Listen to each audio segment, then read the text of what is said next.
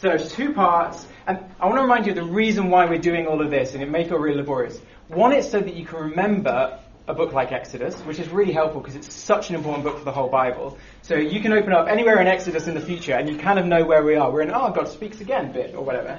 But also, the structure of a book teaches us a message. Okay? So it's not random the way that Moses put the book together. There's a reason for the progression and the story, and that teaches us what God is trying to say to us. Which is why we have the thing of the two parts. So the first part is crying out this message of who is the Lord?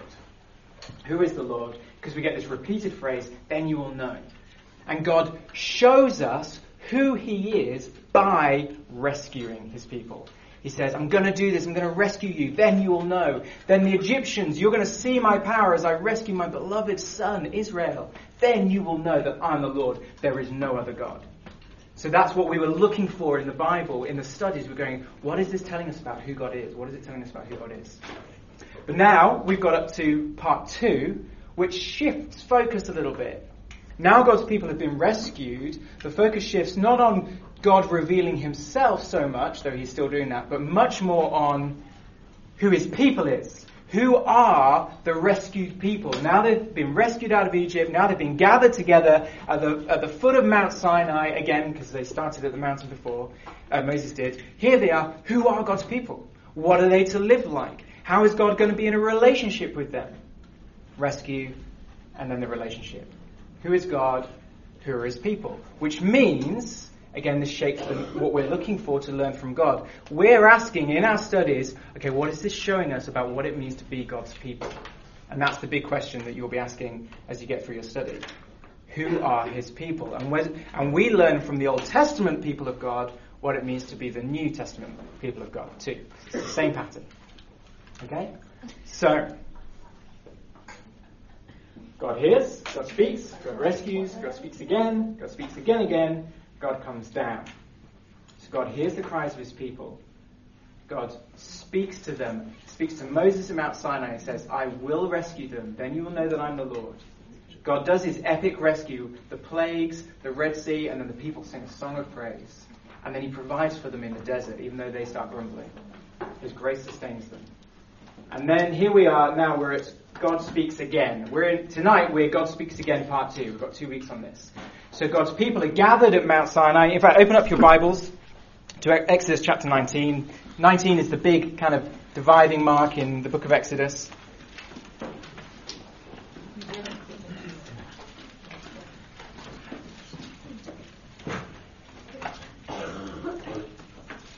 Exodus 19.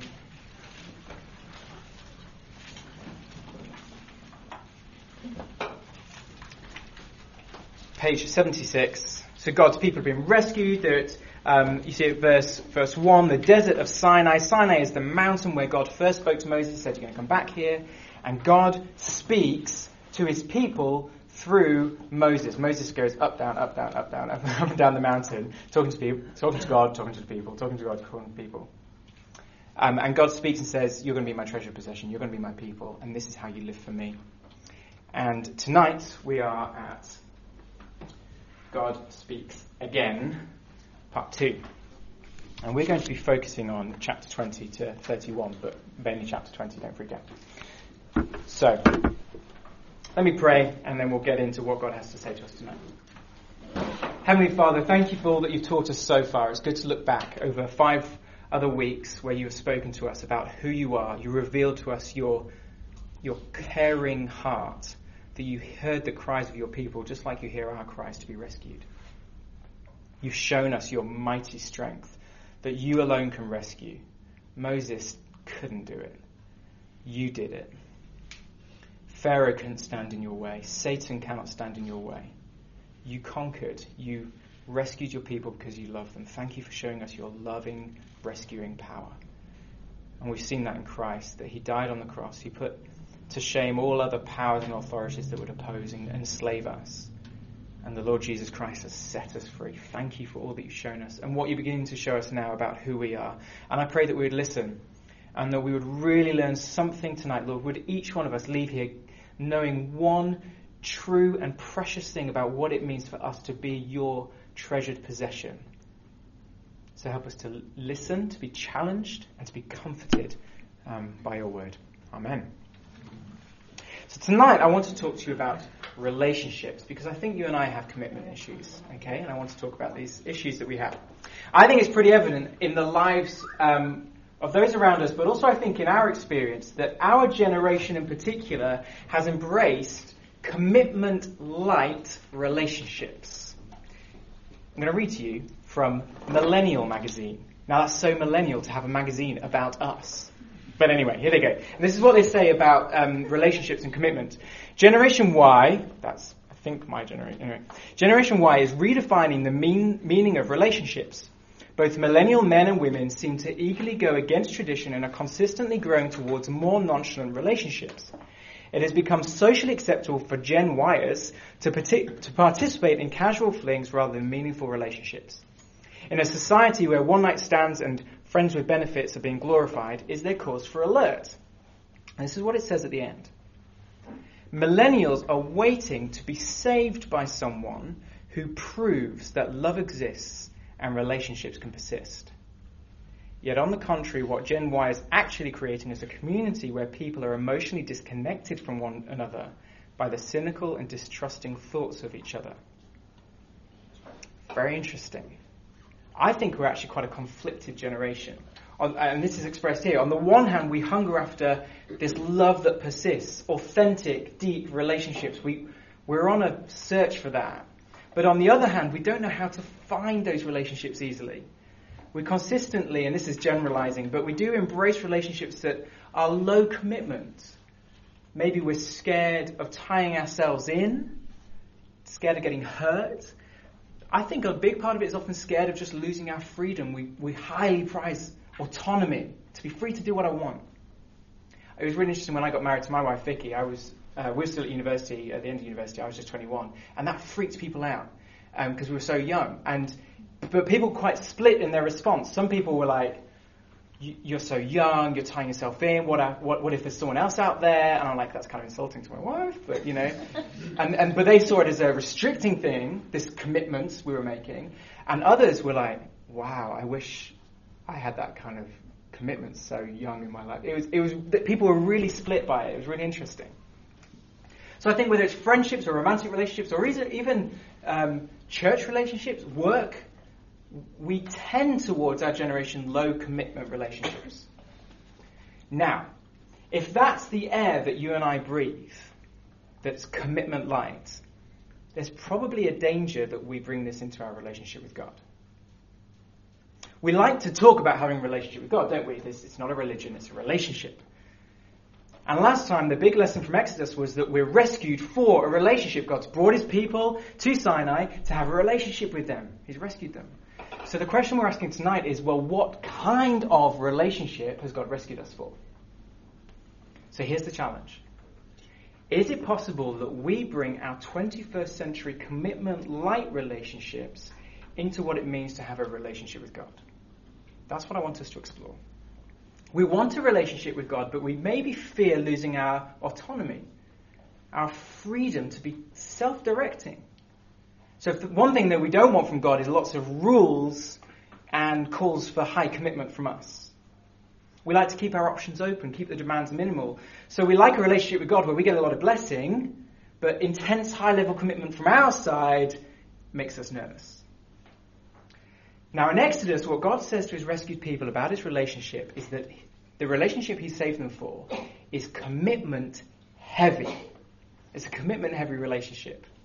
But what I want us to see is that, is that this kind of commitment heavy relationship is the best kind of relationship God could have given his people, and he gives to us. Millennials are waiting to be saved by someone who proves that love exists and relationships can persist. Well, let me introduce you to the God of Exodus. And let me introduce you to a really important word which captures this high level commitment relationship that God enters into with those he rescues and it's the word covenant. We've come across this before as we've been studying Exodus, but I want to think about it tonight especially. And we're going to de- define covenant this way. it's God's commitment to bless and our commitment to obey. That's the kind of relationship God rescues us for. One where He commits to bless us and be our Lord, and we commit to love and obey Him. So God, at this point on Sinai, is establishing, this is what's going on, He's establishing His covenant, this high level commitment relationship. Now we've seen God's side of the covenant um, when He makes all these amazing promises in verse 5. Uh, just to remind you, 19 verse 5, if you obey me fully, keep my covenant, then out of all nations you will be my treasure possession. Although the whole earth is mine, you will be for me a kingdom of priests and a holy nation. So he said, out of everyone, I've rescued you. I've shown my commitment to you. You're going to be my special people. And then in chapter 20 to 31, God lays out their side of the relationship obedience, love. And so this is, this is the big lesson for tonight. God's people, who are his people? They are rescued for obedience. That's our big thing for tonight. Rescued for obedience. Covenant obedience. Okay, let's have a look and see where I'm getting this from. Look down at chapter 20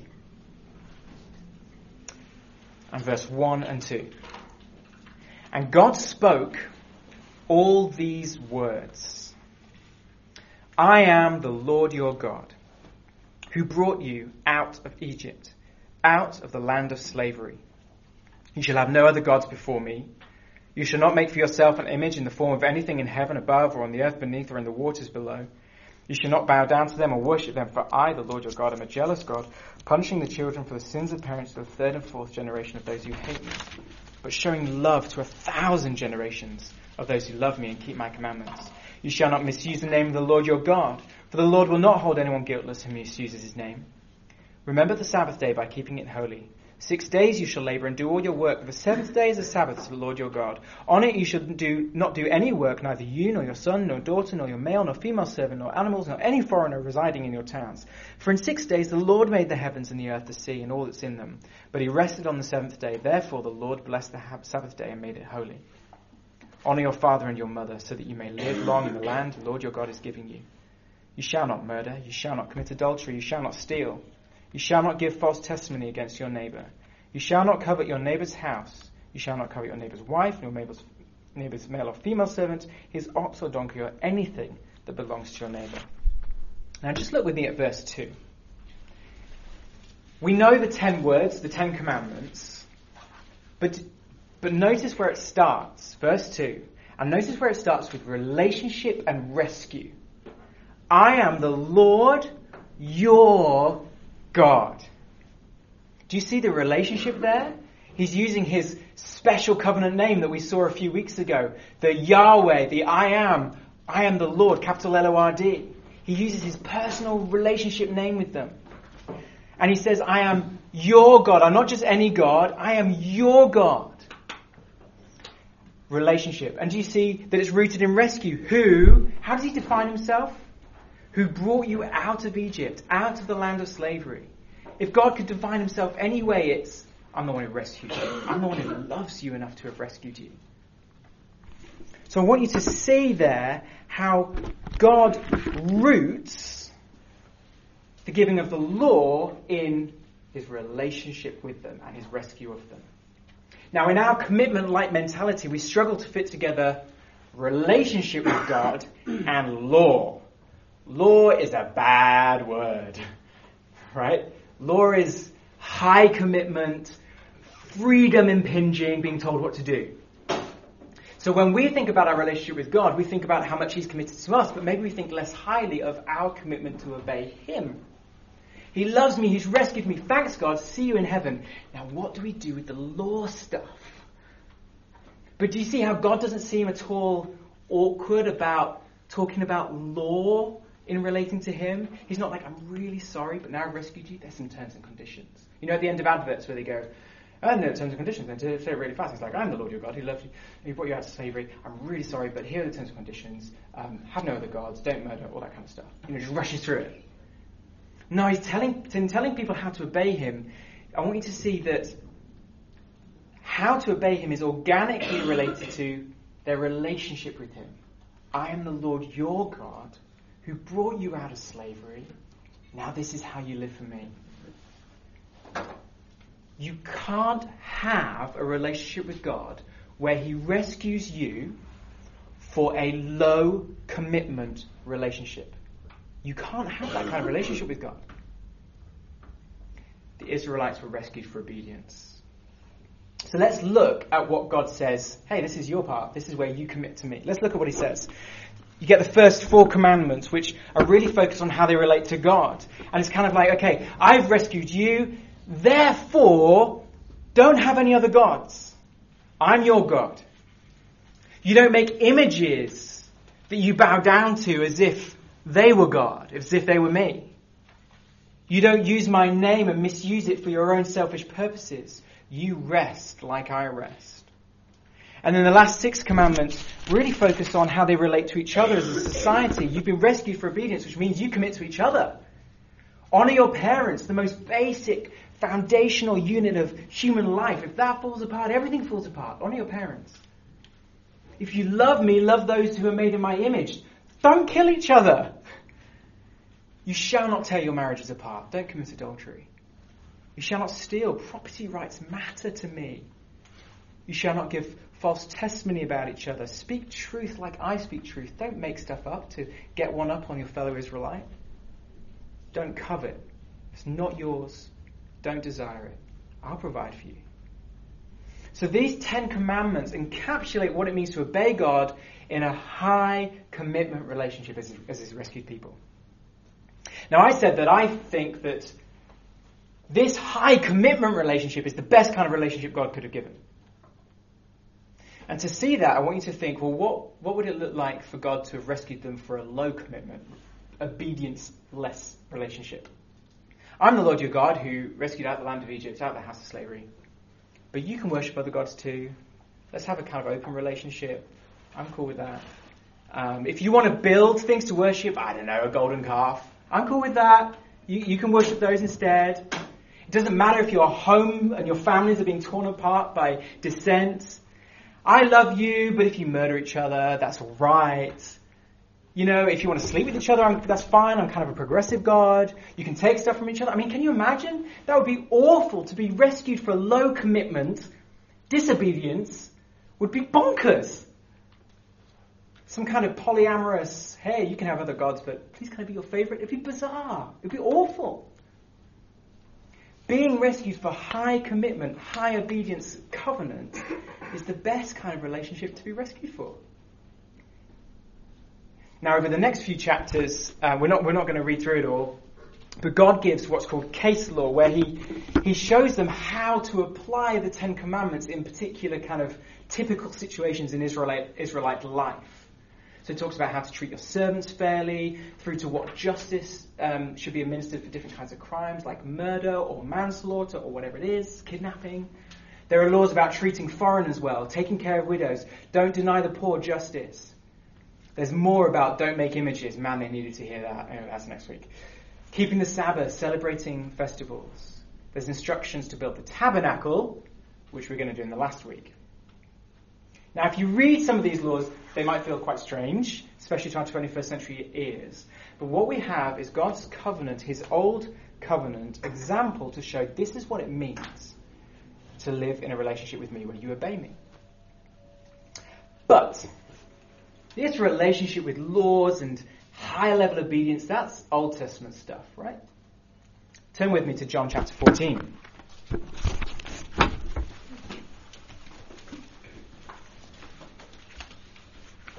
We've been seeing every single week how Exodus is like this shadow, this blueprint that is taken into full technicolor in the New Testament. And it's no, it's no less true for this.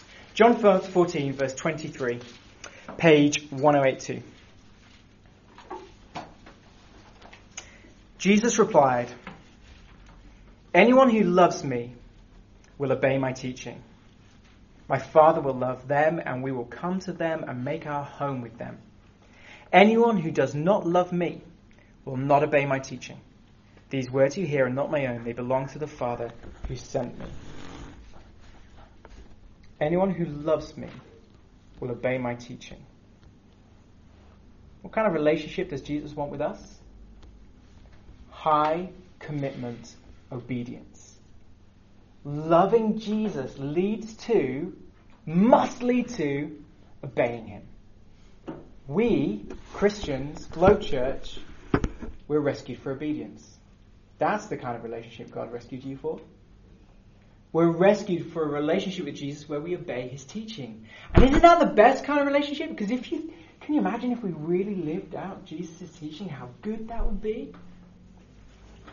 So I want to get away. I, was chatting to someone else on Sunday, someone who's not here, so I can say this right.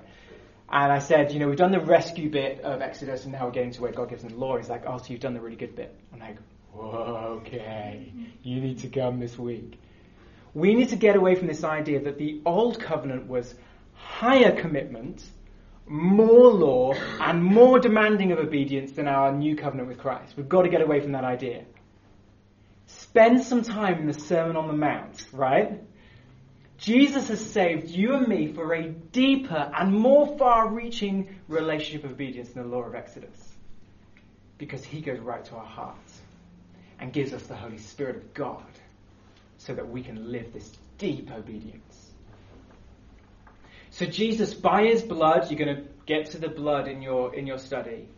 He has opened this way for you and me in this generation to have a high commitment, covenant relationship with God. We are rescued for obedience. Millennials are waiting to be saved by someone who proves that love exists and relationships can persist. That's Jesus, isn't it? So let's pray and give thanks for this. Heavenly Father, we want to thank you for this relationship that you've rescued us for. Thank you that you, you don't just rescue us and then just leave us to it, but you want to be our God and you want us to be your people. You want to enjoy, like a marriage relationship with us, where you make promises to us and we make promises to you and we enjoy commitment. Lord God, we say, as our Creator, you are worthy of our complete obedience. We're sorry that we fall short, and we thank you for the grace we find in Christ, His blood that covers and makes up for our sin, just as blood made up for the sin of the Israelites. And we praise you and long for a deeper experience of this obedience. Holy Spirit, we pray that even tonight you would deepen our love for you deepen our commitment to obey you, Lord, as we look at and gaze at your incredible commitment to love us, supremely shown in the Lord Jesus Christ. So be with us now as we open the Bible together in groups. Speak to us. We want to hear your voice. Amen.